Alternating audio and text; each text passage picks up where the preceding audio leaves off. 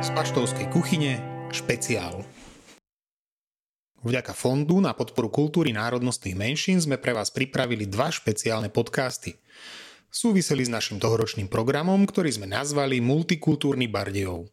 Vďaka nemu ste si mohli vypočuť zaujímavé debaty, koncerty a divadlá, ktoré boli venované menšinám žijúcim v okolí Bardejova. Jednou takou sú Rómovia. Prvou akciou, ktorú sme na tému rómskej menšiny pripravili, bola debata o spoločnosti a kultúre. Fero privítal na diskusii Sandru Giňovú, o mamu zo Zborova, Andreu Gulákovú, terénnu sociálnu pracovníčku tiež zo Zborova a Alexandra Mušinku, antropológa venujúcemu sa práve Rómom. Ponúkam krátky výsek z debaty, kde sa Fero pýtal, odkiaľ, kam sa posunuli Rómovia a ich vnímanie v spoločnosti. Témou dnešného večera je, aspoň ja keď som rozmýšľal, my sa nebavíme prvýkrát vlastne o o otázke Rómov u nás žijúci vlastne o spolunažívaní. Čo mňa vlastne zaujímalo, že, že témou je v podstate taký, že súčas, súčasnosť, aj Rómovia v súčasnosti, alebo súčasní Rómovia a my a naše spolunažívanie. Tak ke, kebyže, možno je to široká otázka, ale kebyže vám dám otázku, že, že aký teda podľa vás sú dnešní Rómovia? Tak to poviem z môjho pohľadu, ako to vnímam ja, tak uh, možno, že pred takými 10-15 rokmi dozadu, tak uh, vtedy ešte sa len asi, Andrejka si oprava, neviem koľko rokov už bývajú v tých nových takých sociálnych bytov. Takých aj 20. Aj tak, mm-hmm. no. Niektoré boli skôr začaté. Predtým boli len samé chatrče, uh, kde nemali ani vodu, zavedenú, ani proste nebolo také, ako to má byť. Nemali ani nemali ani taký, také priestory na to, aby tak slušne a dobre žiť, ako sa patrí. A po tých rok a taktiež ani tá nezamestnanosť nebola taká, lebo každý bol väčšinou doma na podpore a mali kopec detí, neviem, asi sa nudili, že si stále robili len deti alebo tak.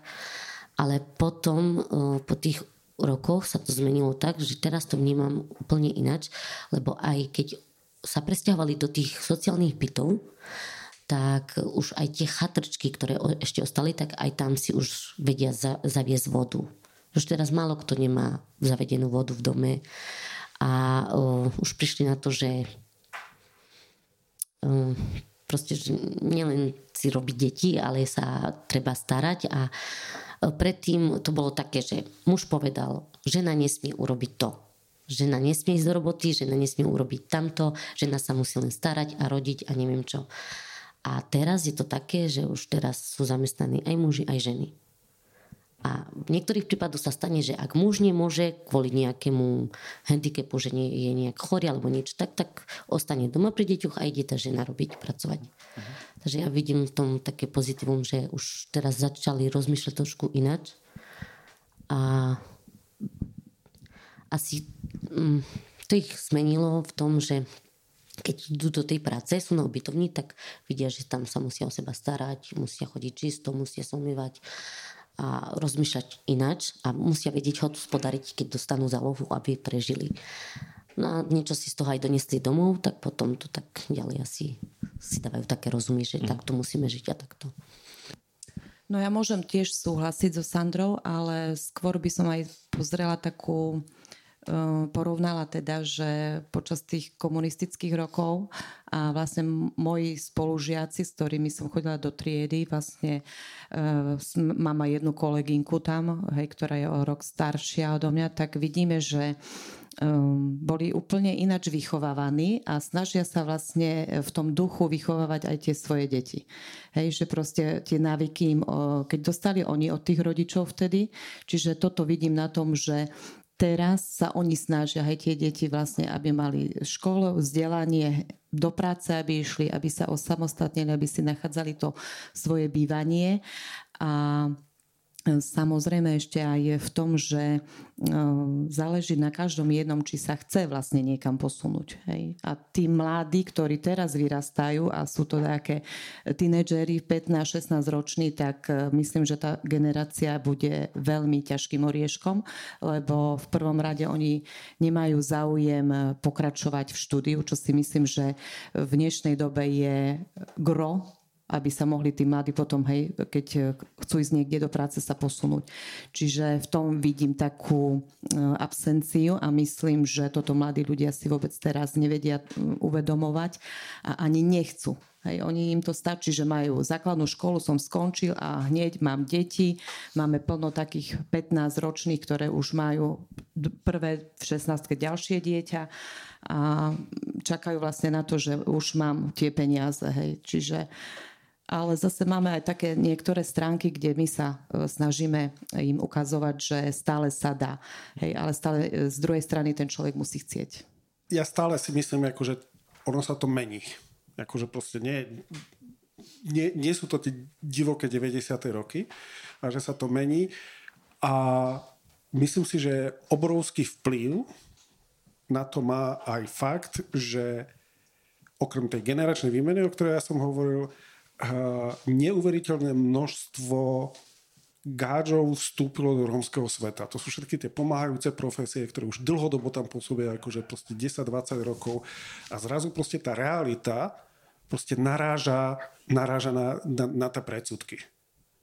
Dostávajú ako strašne veľké peniaze, ja neviem čo všetko, no ale proste keď teréňačka povie, ale sorry, akože proste na, na tej pošte to je tak 200 ečka mesačne sa tak, kde pohybujeme, to žiadne veľké prachy nie sú, tak to už je úplne niečo iné, ke, keď to povie proste niek, niekto iný.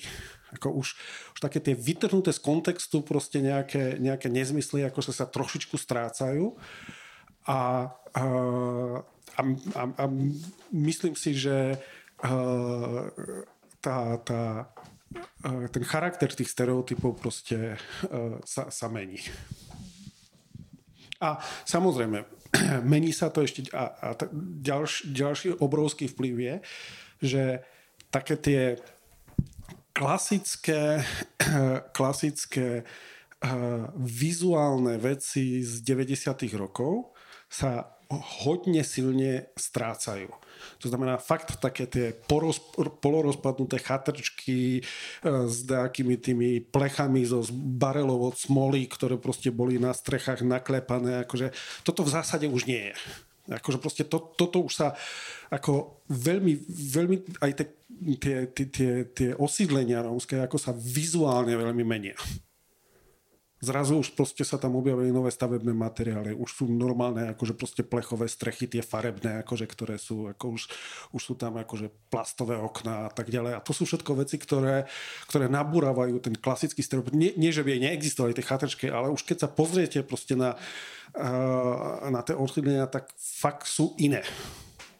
Vizuálne iné a, a, a tým pádom proste sa aj ten, ten, ten stereotyp mení. A samozrejme je veľký rozdiel, akože stereotyp, ak má sociálne slabá vrstva alebo stredná trieda, akože proste iné budete počuť proste od štangastov v miestnych krčmách, akože a iné budete počuť akože proste od ľudí, e, ktorí majú skúsenosti napríklad zo zahraničia a tak ďalej. Teraz nehovorím o Rómu, hovorím o majorite.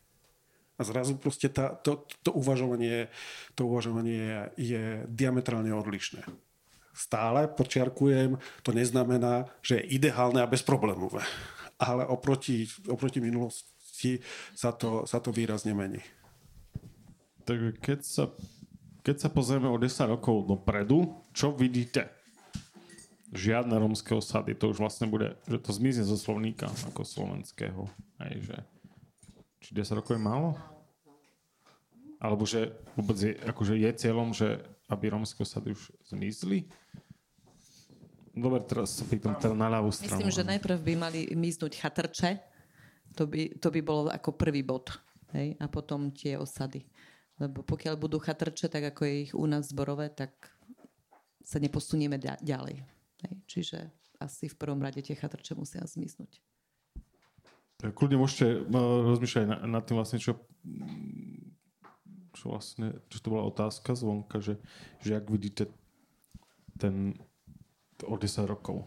Vlastne. No momentálne, jak, jak ja, ni- momentálne, ja, momentálne ja nič nevidím, lebo vidím koniec júna a otvorenú od, ideálny, koniec projektu. Ideálny stav, ideálny stav.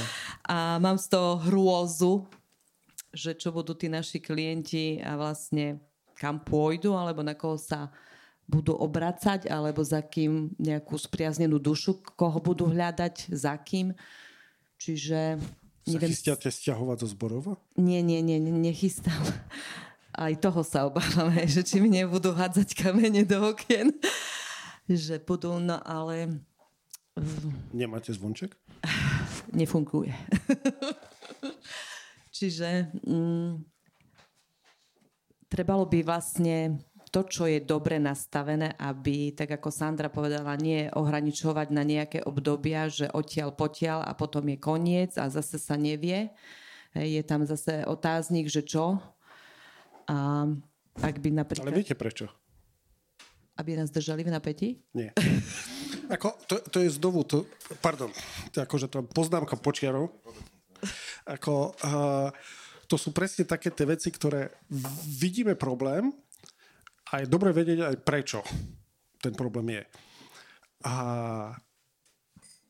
všetky tieto veci sú, sú financované v rámci projektov z európskych štruktúrálnych fondov a dôvodom, prečo sú takto financované a prečo sa nedostanú do zákona, je, ako náhle sa dostanú do zákona, nemôžu byť financované z európskych fondov. To znamená, kým ich nemáme v zákone, kým nie sú nárokovateľné, tak európske štrukturálne fondy to môžu kryť. Príklad. Vy nemôžete z európskych fondov eh, čo je, uh, kofinancovať platy učiteľov alebo platy zdravotných sestier. To nejde. Proste to sú tabulkové... Uh, môžete financovať projekty, kde si oni môžu niečo privyrobiť a tak ďalej, ale nemôžete dať platy. To znamená, ako náhle by tie pomocné profesie sa dostali do zákona a boli by nárokovateľné, už nemôžete použiť na tie európske fondy veľmi zjednodušene. To znamená, kým Európa je ochotná platiť za to, tak to budú držať ako v projektoch, pretože tým pádom sa nečerpajú projekty zo štátneho rozpočtu. Ako, ale korektné by bolo povedať, fajn, ako náhle prestanú, tak sa to dostane do zákona a tým pádom, čož už medzi iným mnohých profesiách máme a to je to, čo spomínala Sandra. E, máme teraz na tej schôdze ide, myslím, druhé, druhé, do druhého čítania školský zákon, kde sa e, nárokovateľnosť na asistentov dostáva do zákona. To znamená, že budú, bude nový mechanizmus. E, on tam síce ešte teraz je, ale ako možnosť, ale ak to, sa to nezmení a bude prijatý ten nový školský zákon, tak všetky tie, tie asistentské a pomáhajúce profesie v školstve budú nárokovateľné. Pozor, to ešte len... To, to je tých 10 rokov, čo sme sa pýtali. No, Sandra, ty to ako vidíš o 10 rokov? Tak... Super. Ja nepoviem, že ako to vidím o 10 rokov, ale že to je môj sen, hej, čo by som chcela, aby to bolo. bolo aby to bolo. No, ja by som si predstavovala úplne uh, iné spolunažívanie ľudí v osade. Uh, tak ako hovorila Andrejka, že žiadne uh, ja si to tak predstavujem krásne. Pekná rovná cesta, čistá, všade naokolo žiaden, eh, žiaden uh, bordel, žiadne smetisko, nič. Krásne bytovky alebo domy rodinné. Každý má svoj plot, pekný, ohradený. Mládež uh, chodí pravidelne do školy, žiadne problémy so, s učiteľkami za školáctvo. Proste tak Čivo, ideálne tak... by som to chcela. Tak tam daj mi nulu ešte jednu. Dobre. Saša, ty? A o 10 rokov? No. Uh, to, to, to dúfam, že už budem stať na v sociálke a vybavovať si dôchodok. Akože, ale nie, akože uh, popravde, popravde neviem. Neviem, pretože viem, čo by som chcel. ale akože čo bude, to si myslím, že to, čo nás čaká v najbližšej dobe, to bude podľa mňa, a nechcem byť akože kuvikom, akože nositeľom zlých správ, ale to, čo sme mali doteraz, tak akože to bude procházka rúžovou záhradou.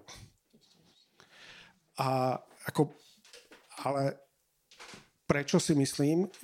Pretože všimli ste si tému umelá inteligencia? Ako, a uvedomili ste si, kedy sa umelá inteligencia objavila vo verejnom priestore? Na konci decembra, na začiatku januára vtedy sa to prevalilo do verejného priestoru. Že vyliezlo to z takých tých, tých uh, ajťáckých priestorov, sa to dostalo do verejného. Zrazu tie chatboty sa objavili. Za 4 mesiace, máme 4 mesiace, čo to je tu na, a bordel jak v tanku. A paradoxne uh, celý čas sa doteraz hovorilo jednu zásadnú vec, a to je Mení sa ekonomika, mení sa štruktúra spoločnosti, prichádza tzv. ekonomika 4.0, to znamená klasické tie robotnícke profesie budú upadať, príde kreatívna eh, ekonomika, akože proste to, čo nás, eh, ako Vlado Šucha najviac to hovorí, Bacha ako Slovensko eh, je najviac ohrozené príchodom ekonomiky 4.0, ako, ktoré. A celý čas sa hovorilo, ako, ako náhle príde uh, príde tá technologická, akože technologický skok, umelá inteligencia, bacha to zmení štruktúru e, tých klasických profesí, tých robotníckých profesí a na kom to bude postavené a kto bude závodov, obrazne povedané, sú kreatívci. Posledné 4 mesiace hovoria, že prvý, kto príde o prácu, budú kreatívci zrazu všetky tie kreatívne, také tie uh, novinári, fotografi. Dneska som v, v Enku mi Andrej Ban posielal, akože už nejaká televízia dala celodenný program vysielania, ktorú urobila umelá inteligencia. Celý deň išiel program, ktorú vymyslela a zrobila umelá inteligencia. Čože čiste kreatívna záležitosť nedávno vyhral uh, Sony uh, Photographer Award, nemecký fotograf, ktorý vyhral s fotografiu, ktorú urobila umelá inteligencia. Študovali ste na vysokej škole? Za čo ste dostali najviac kreditov? Čo má najväčšiu váhu na štúdium na vysokej škole? Prosím? Presne tak. 10 kreditov, 10-12 kreditov. Za nič iné ste toľko kreditov nedostali. Skúška, keď, keď mala 4 kredity, tak to, to už bola fest veľká. Umelá inteligencia vám ju takto napíše. Mne študenti hovoria, že na internátoch už bežne študenti si píšu diplomovky, bakalárky cez chatboty. A gro hodnotenia študenta najväčšiu váhu má písomná práca, ktorá teraz ide... Takže otázka, čo toto spôsobí spoločnosti, to bude ešte, to bude ešte zaujímavé. A kvôli tomu ja netuším, akože, čo bude, akože fakt neviem. A ako v rómskej, ako ak by sme toto dali nabok, tak myslím si, akože to, čo bude, je, bude uh, podľa mňa výraznejší náraz počtu rómskej strednej triedy. A, ž, osady sa nestratia. Chatrče sa nestratia, ale budú výrazne, výrazne menšie. To je ako, takisto nemáte všetkých v každej jednej dedine v Bardovej tiež nemáte ako len strednú triedu, ako určite tu máte ako aj bezdomovcov alebo proste rôznych ako zberačov, ktorí žijú proste veľmi, e, veľmi podštandardným spôsobom. Ako, ale ako je to normálna súčasť. Ide o to, či je to e, či tie chatrče a tie osady e, do akej miery budú početné a myslím si, že ten počet sa bude radikálne zmenšovať. A druhá vec, čo je zásadné, a to, to, to, to je špecifikum, práve tých osad, rómskych osad, je, či sú pre obyvateľov fatálne. To znamená, keď sa tam narodia, či majú možnosť zmeniť tú situáciu. A myslím si, ako, že v posledných rokoch sa tie možnosti zväčšujú. Samozrejme, ešte sú stále malé, ale sa zmenšujú a myslím si, že sa budú zväčšovať. A e, zostanú možno ešte niektoré lokality, ako kde tej zmene nenastane. Ale ja si myslím, že zborov za 20 rokov bude radikálne odlišný, pretože zborové už teraz existuje stredná trieda. A tá stredná trieda akože bude mať obrovský replikačný replikačný dopad na ten zvyšok ešte tých chatrčí a tak ďalej, že tam už proste zborové sa nebude chcieť bývať v chatrčiach.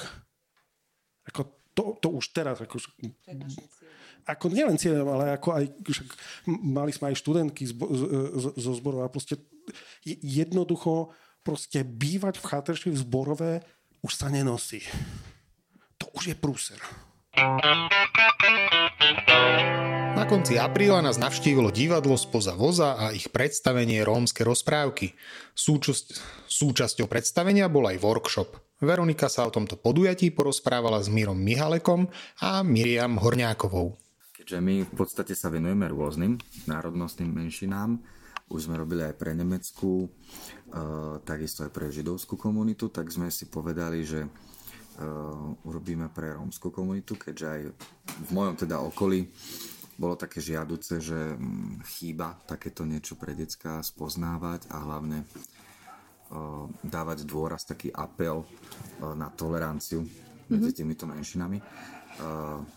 Tak to tak pomaličky nejako vznikalo, hľadali sme si námety, príbehy, takisto sme sa so Združeným Omama rozprávali o tom, ktorí nám aj teda odporúčili tiež ďalšie články, rozhovory a vlastne potom sme objavili Vierku Kováčovú zo Zborova Omamu, mm-hmm. ktorá vydala knižku Sunoro v preklade Sen mm-hmm. a tam vlastne ona vydala básničky pre deti, ktoré sú v rómštine aj slovenčine.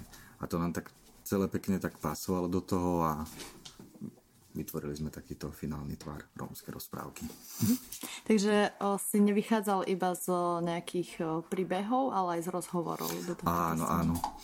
Tak ono hlavne je dôležitý ten proces. No, ten výsledok už možno si laický divák povie, že až tak to je také obyčajné, jednoduché, ale vlastne je za tým veľký príbeh, že ako žijú tie, e, tá rómska komunita, alebo teda rôzni Rómovia na Slovensku, v Česku, mm-hmm. aj v Polsku a ono sa to dalo do toho tvaru a poprepletalo s rozprávkovými príbehmi. Mm-hmm.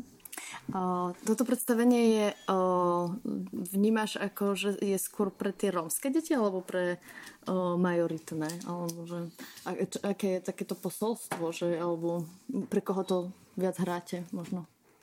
Vieš čo, je to také pol na pol. Mm-hmm. Že hráme to aj, ako by som povedal, pre bežných. Majoritu. Áno, uh-huh.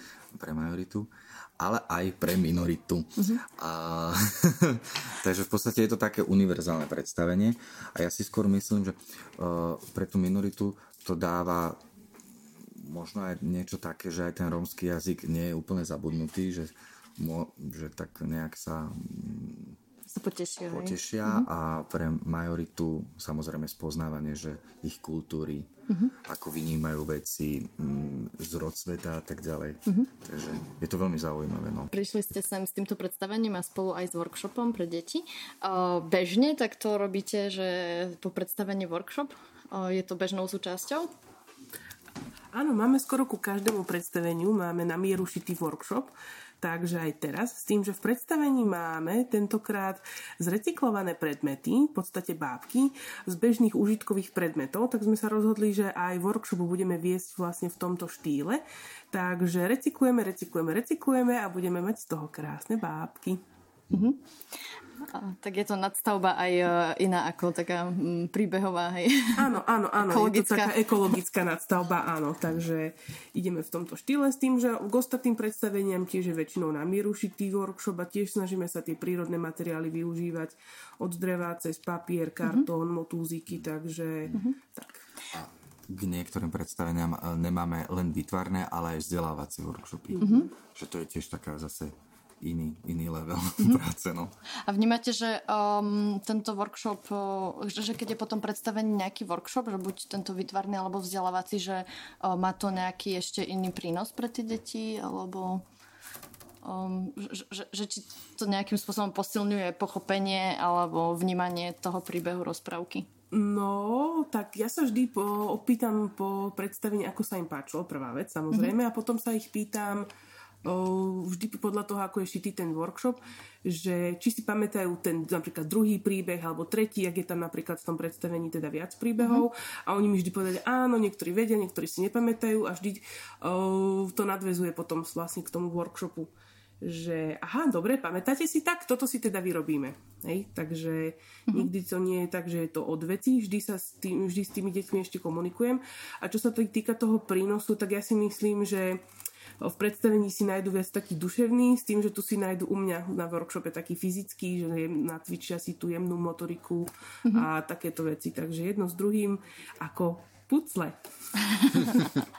Je tak ale určite, že keď sa s nimi o tom rozprávaš, ano. no tak nie je to také, že to hneď ako keby niekde z, o, zapadne. O, áno, ale... ono to v podstate môže pod o, tou cestou o, z hľadiska ku stolom s workshopovým to môže jemne vyfúčať, ale nemá mm-hmm. šancu, lebo hneď sa ich na to pýtam. Čiže oni si mm-hmm. vlastne utvrdia a ja si utvrdím, či dávali pozor. Mm-hmm. Takže si to zapamätajú a tým, že si niečo z toho príbehu môžu vyrobiť.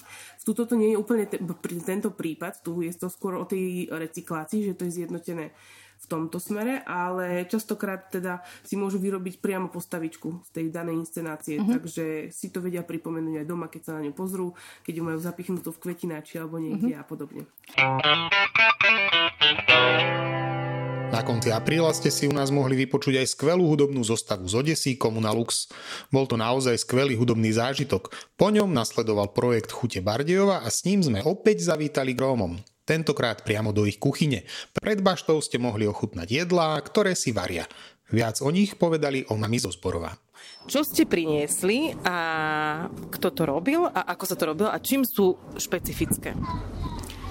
Ja som robila e, romské jedlo ako romské marikľa a robia sa tak, že sa používa iba muka, soľ, cukor, voda a droždie. A to sú akože tie také jak plakcky alebo lokše? To je to? Áno, to sú také ako... Podobné. Podobné ako placky alebo lokše, neviem to priradiť, ale sú to z muky vyrobené. A čím sú, čím sú rozdielne ako lokše, alebo čo je na nich? Lebo ja čo som si všimla, keď som tu prišla, oni boli také hrubšie a také nadýchanejšie, či? Áno. Áno, sú hrubšie, nadýchanejšie, pretože je tam kvások, je tam droždie a lokše sú robené uh, cesto zo zemiak, zemiakov. A tu sa nedáva zemiak a my to používame tie marikle na miesto chleba napríklad. To znamená, že sa to dáva uh, na miesto chleba, že sa to niečím natiera, alebo sa to dáva ako k jedlu, že napríklad ku kapustnici, alebo k mesu, alebo takto. Nie ako chleba, že s maslom salámou, ale ako miesto chleba k nejakému uh, ďalšiemu, akože buď si tej polievke, alebo mesu, hej? Áno, presne tak, ale niekto to má aj tak rád, že napríklad si to dáva aj so salámou napríklad. Monika, a e, ešte čo ste tu mali? Čo si ty robila? Tak e, ja som robila uh, jablkový zakusok. A čím je vynimočný, čím je vlastne, že, že, že je to vlastne z tej rómskej kultúry, že čo je tam iné ako kdekoľvek iné koláče, ktoré sú s jablkami? Uh, tak uh, neviem, čo je iné, ale sú dobré, meké a lacné jablka už v dnešnej dobe sa dá polemizovať, ale... Tak nažráme si zo stromu a vtedy to robíme. Zo, zo stromu. Divoký. Hej, no áno, aj tak. Dobre. Uh, tu som videla, že boli síce tie dve jedla, ale sú aj iné typické rómske jedla, ktoré túto ste ale nepredstavili. Ktoré sú to? Uh, tak goje sú to. Uh, tiež, A jak sa robí goje? Jak sa robí? Uh, tak robí sa to zo čriev a sa tam nastruha zemiak, zemiaky. Nastrhané zemiaky. Čiže je to ako klobáska bez Áno, mesa a presne. plní sa to zemiakmi a čím ešte? Tak niekto to robí aj s mesom. Ale typicky rómske je to, že vraj zo zemiakov, nie? Áno, e, zo zemiakov, ale aj zo zmuky, len z mukou. Uh, s čím sa to podáva potom? S čím sa to je? E, tak e, niekto to má so zemiakami, alebo so chlebom, ale... Ešte pečie v rúre. Uh, nastruha sa, je to klasické cesto, ako sa robia napríklad zemiakové placky. A ešte aké také typické tie jedla vy máte, ktoré uh, my nerómovia nepoznáme a viem, že ich robíte. Napríklad máme aj pyrohy, ktoré aj vy robíte, ale vy to robíte na sladko a my to robíme na slano. A videla som, že ich robíte také strašne malilinké, také pidi malé. Také to bolo, že centimetr krát centimetra a pol.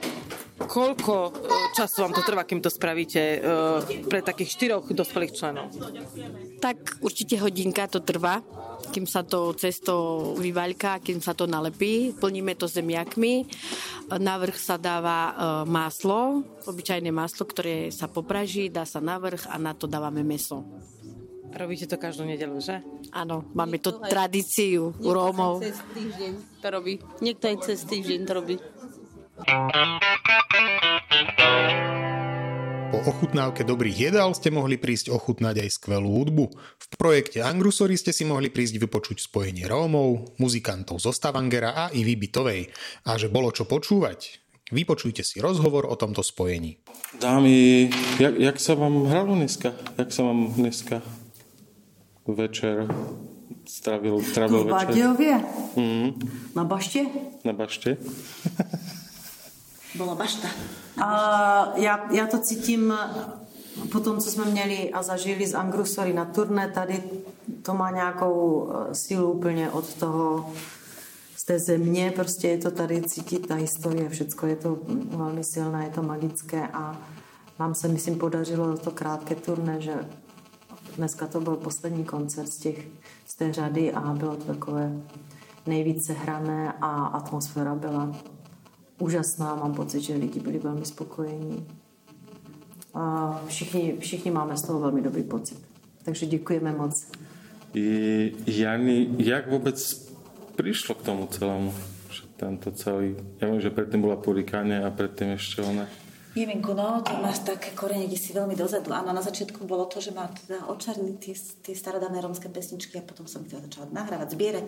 A tam som zistila, že veľa tých ľudí je úplne, to spieva proste, že fantasticky neškolení ľudia a v tom bola taká krásne frázovanie precítené, že nádhera. Takže to je škoda, že by som to iba ja v tej kuchyni rómskej videla. Tak začalo, že na pohodu nás Mišo volala, koncertíky, potom bolo after purikany ktoré som viac menej dala naozaj, naozaj doslova do, dohromady ja. A toto nie je tak celkom v tom, k tomuto som bola prizvaná, bolo toto skrslo ako by v Lukášovej Berbejchovej hlave, ktorý poznal After Furikane. A on poznal muzikantov z Kitchen Orchestra zo Stavangeru, ktorí robia teda všelijakú hudbu experimentálnu rôznu. A tak im on tak spomenul, že čo keby tu, tu, tu, pesničky sú krásne, to je nejaká Belišova, možno, že by niečo vedela v tom pomôcť a keby ešte aj Iva Bitová chcela do toho ísť, to by bolo super. Takže vlastne úplne ten, to prvé stretnutie bolo asi pred Asi tři 8. roky. No ale od Počítam. teraz dozadu, keď, sme, keď Wow. ste boli vy prvýkrát v Košiciach, keď si ty Tak to už je spievala. déle, áno, áno, áno. A to bolo len také, že stretneme sa a uvidíme. A bol tam Nils, ten organista, bol tam Peter. Peter saxofonista a stále e, bubeník a Iva samozrejme. A mali koncert v Dominikánskom kostole, pretože úplne bez prípravy, bolo to také úžasné. A Nils hrál potom na ten velký orgán. No, absurdné. Orgán z hora, dole bicie, saxofón a tam Iva poletovala taká bílá, také rôzne z rôznych etník a krajín. Také prvky, bolo to veľmi pekné. No ale potom bolo dosť dôležité, že sme išli navštíviť niekoľko rómskych rodín. A teda očarili všetky, ale tak nejak sa tým páčili, že práve dreveniakovci, ktorí sú teraz z toho Bardejova, kde teraz sme práve, No, tak to je taká strašne dlhá história. A potom bolo teraz ohľadné tie peniaze, no. Já myslím, že Lukáš uh, měl tu možnost vlastně získat nějaký grant. a tak se snažil něco vytvořit a vlastně nás všechny oslovil a tam nebyl nikdo, nikdo z nás, kdo by řekl, že ne, že bylo to takové samozřejmě neznámé mm-hmm. a já jsem třeba z Kitchen Orchestra nikdy ne, eh, neznala, nehrála s něma předtím.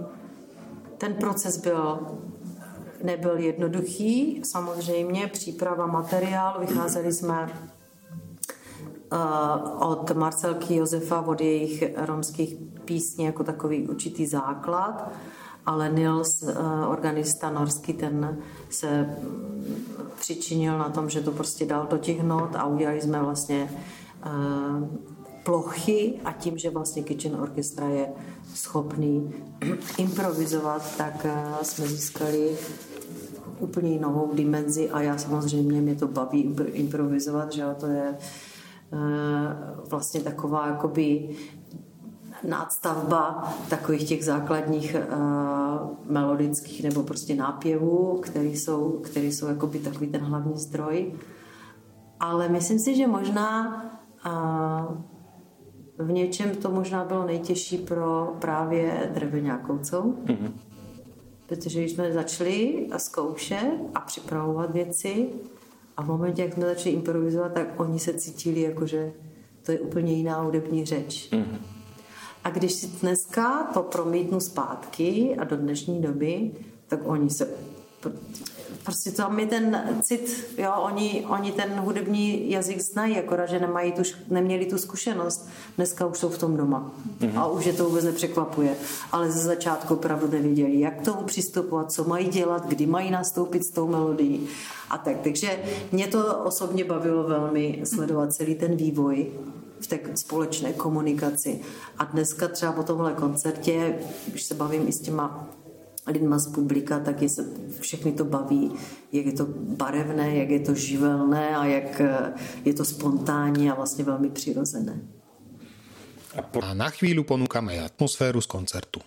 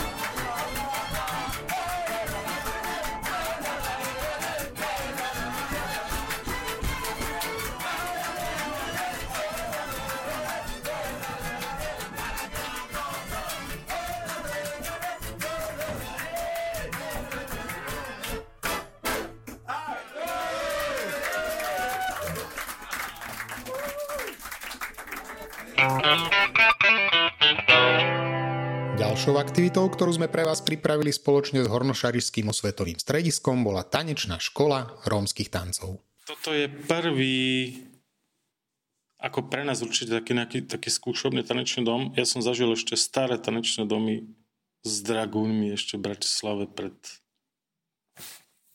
pred 20 rokmi. no ešte s Ferom Orungom a s týmito s Červenákom a s týmito. Ja som kedysi býval ale nechcem o tom hovoriť teraz. A, podľa mňa to dopadlo super dneska. A, a ešte, jak, prvá otázka moja je, že jak by ste vlastne došli na kopítka?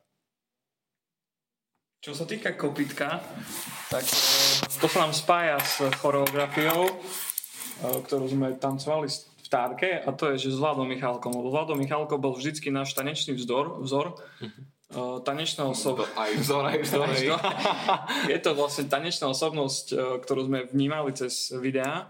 Najprv sme ho nepoznali. Mhm. No až potom sme presvedčili nášho vedúceho súboru vtedajšej Tarky, folklorného súboru Tarka, že vlastne sme stále do vedúceho hustili, že my chceme Vláda Michálka. Najprv nám spravil choreografiu zemplínskych tancov, ale potom sa nám páčil veľmi rómsky tanec, páčil sa nám kopitko, Čiže cez Vláda Michalka sme spoznali kopitka. Ale hlavne Vládkovi Michalkovi sa páčil kopitko, lebo my sme videli už skôr, že vlastne on s ním spolupracoval, brával ho na rôzne tanečné domy, e, ja neviem, choreografie. Ja A to neviem, bolo ešte pred tým Superstar e, obdobím, čo, no ne Superstar, ale tá Zem spieva, čo Áno, tam, áno, tam ja, sa to, bolo to bolo ešte pred. to bolo v roku 2012 alebo 13 alebo 14 tak nejak v okolí No, no. týchto rokov a Vládko Michalko veľmi obľubuje tie rómske tance.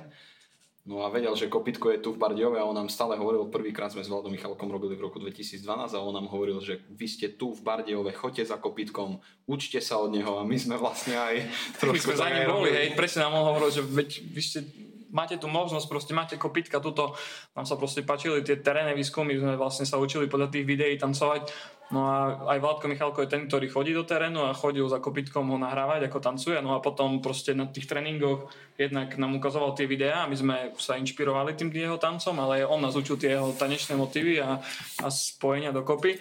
No a vlastne úplne sa mi spája, že prvé, prvé čo s kopitkom, Vládko prišiel do Bardejova, že počúvajte chlapci, ale mám stretnutie s kopitkom, hej, lebo proste uh, idem mu dať nejak, nejaké peňažky, lebo sme boli dohodnutí, že proste toto.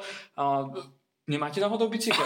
Hej, on, on toto proste, že bicykel, lebo vždycky chcel akože Vláda Michalko pre kopitka nejaký bicykel a sme sa s ním vlastne stretli stále s kopitkom, čiže e, potom vlastne sme aj my boli za kopitkom, tiež sme si ho nahrávali ako tancuje a sme sa nejako tak spriatelili, že, že teraz proste sme v kontakte, akože Väčšinou to tak dopadlo, keď sme tam boli, že sa tie potom deti po, po, pohádzali po aute a proste... A... Jo, tak jasne, tak prídeš na Áno, poštárku, bolo tak... štandardné navšteva na osade. hej, ale bolo to krásne, akože fakt. No ale teda, že akože ro, rómsky tanec poštárky je akože regulérny kvázi nejaký, že akože choreografický tanec, podľa ktorého sa, akože et- etnograficky. To je čisto to... proste uh, kopitko vymyslený nejaký štýl, ale vychádza ako keby z toho uh, starého romského skočného tanca.